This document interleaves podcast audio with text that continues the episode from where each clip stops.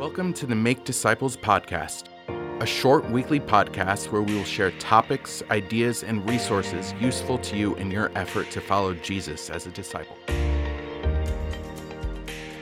This is David McNeely, and the tables are still turned as we have Dan Roeber, who is going to be uh, addressing things here today. Glad you're here. Uh, we're discussing Church History to Help, uh, which is an overview of the history of Christianity. It's designed to help you in your walk with Jesus. And today, uh, we're going to be looking at the creeds of the Christian church.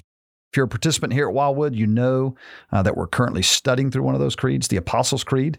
Uh, we find it important enough to spend uh, some time at least considering uh, a creed in a sermon series. And uh, the Apostles' Creed isn't the only creed out there. Now, Dan, in the past, we've talked uh, about councils, we've talked about scripture.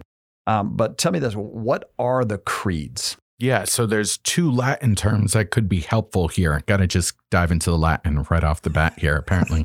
the reason we use the term creed is because the Latin term credo, which can be translated I believe. And that's how a lot of the creeds begin. And so it makes sense to call them creed. But the term that's actually used for creeds in Latin is symbolum, the word symbol in English. And I find this to be a very helpful way to understand creeds. They are symbols or distinctive marks of faith. So if someone asked what Christianity is all about, showing this symbol is a good entry point into understanding the faith. So they're simply summary statements of major beliefs of the Christian church.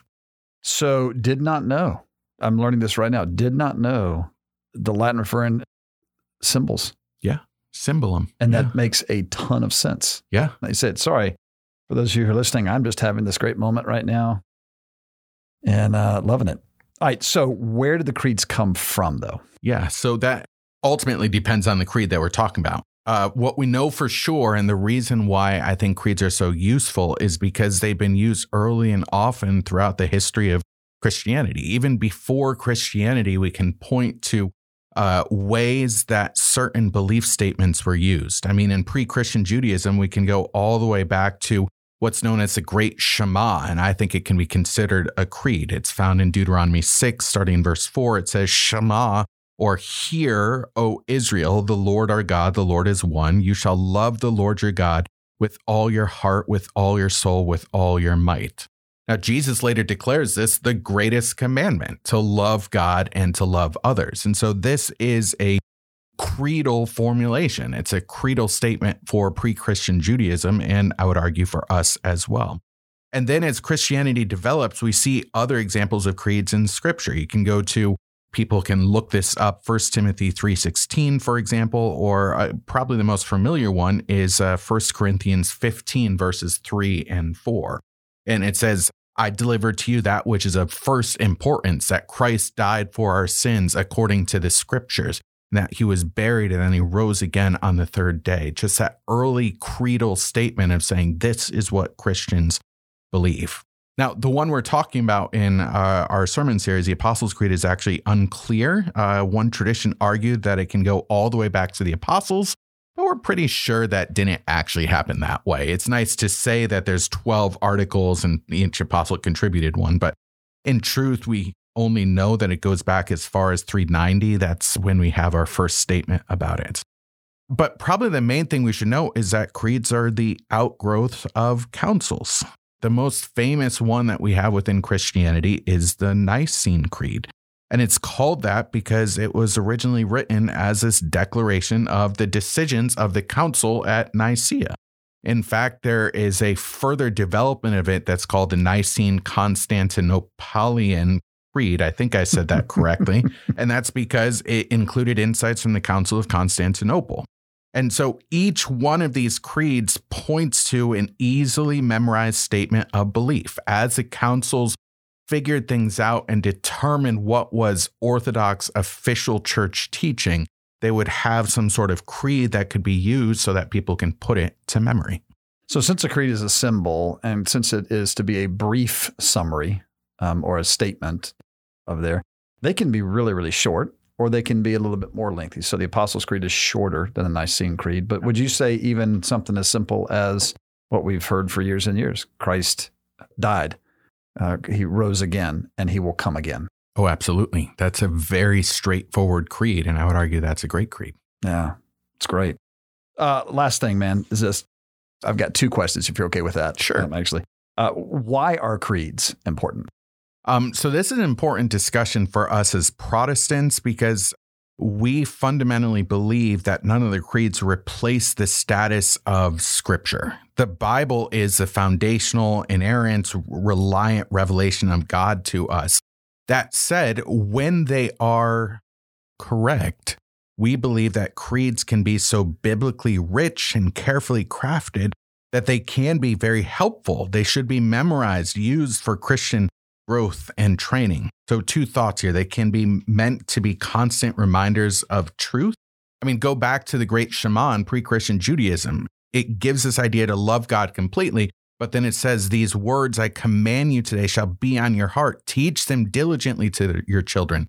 Talk about them when you sit in your house, when you walk by the way, when you lie down, when you rise. Bind them as a sign on your hand, shall be as frontlets between your eyes. You shall write them on the doorposts of your house. The whole idea here is that you are supposed to be thinking about them and thinking about them and thinking about them over and over and over. And so you want to memorize them. But creeds are also meant to be anchors of faith in the storm of life. There's a great example of this. I saw this video and it moves me whenever I see it. It's of a gathering of Christians in uh, Cairo, Egypt. And this was in December of 2016. Now, in December 2016 in Cairo, there was a bombing of a Christian church. And in the day following it, we saw where all of the people who attended that church uh, gathered outside of it. Some 50 of their compatriots were killed in this bombing. And they're all gathered together. And what are they doing in this video? They're reciting the Nicene Creed. They're saying, You may kill me, but you aren't going to take away my faith. It was so important to them to elevate that uh, in their lives to say this is foundational to who we are, that they want to hold on to it even when there's problems in their life. And so creeds are a great way to say, this is what I believe. I mean, it's a formulation that we've talked about uh, with regards to the Apostles' Creed. And you had this growing up where the church says, Church, what do you believe? It's that clear proclamation in a world that can otherwise be uh, very difficult uh, to navigate. Mm. I remember reading a few years ago where the estimates were that on average, a thousand people a day are coming to faith in Egypt. Hmm. And one of the reasons this article went on to say is, is simply because they are so grounded in the essentials of their faith. This is what they're trying to get across. And that's what that Nicene Creed does. That's great. Hey, one more question if you got time. Um, sure. And it's this In today's day and age, I, made this statement at the beginning of the sermon series the Apostles' Creed is from the past, it is not for the past only. Are there modern equivalents uh, for creeds today? Yeah. So, in one sense, there doesn't need to be right? I mean, as you noted, the creeds that existed uh, exist still today for a reason. Churches all over the world are going to recite the Apostles' Creed and the Nicene Creed and other creeds because they're just as true today as they were 1700 years ago. So I would encourage anyone who wanted to dive deeply into the creeds to start with those two because they are uh, foundational. But on the other hand, it was once seen as normal and important and even necessary for churches to continually produce new catechisms for their own use, new statements of faith. If you go to certain church websites, you can find that what do we believe? And they have this statement of faith. And that used to be so important that the church members would actually memorize that.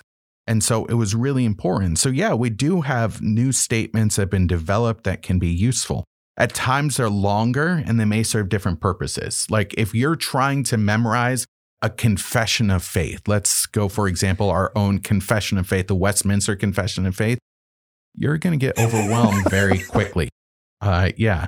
But we also have catechisms, ways to instruct people in the faith. And these are usually question and answer ideas. And uh, my kids uh, in the kids ministry here have uh, memorized some 50 questions and answers related to the Christian faith. Um, so those are great things to do. One of the catechisms that was recently developed is known as a New City Catechism, developed by Redeemer Church, another church in our denomination here in New York City. As a useful statement for developing our understanding of Christianity. So don't uh, jettison the old ones because they're just as good, but see how people are using new ones as a fresh way, as a more modern way to describe the truth that we've always held to. Catechisms were questions that my mother would ask us on trips that we would take when we would go visit our grandparents or whatever it may be. I can still remember those questions from my childhood. What a smart thing to do. yeah, yeah, she was good. She was good like that. That's a great idea. yeah. Well, thanks uh, for uh, taking part of your day to be with us uh, here, Dan. Thanks for you coming in and answering some questions. I'm gonna keep you around so we can ask some more. Sounds um, fun for another podcast. But uh, but thanks for the time, and we look forward to seeing you again. Thanks for joining us for the Make Disciples podcast. We would love it if you would subscribe, leave a review, and spread the word. This podcast can be found in Apple Podcasts and Spotify. This podcast is a ministry of Wildwood Church in Tallahassee, Florida. Please join us again for our next episode of Make Disciples.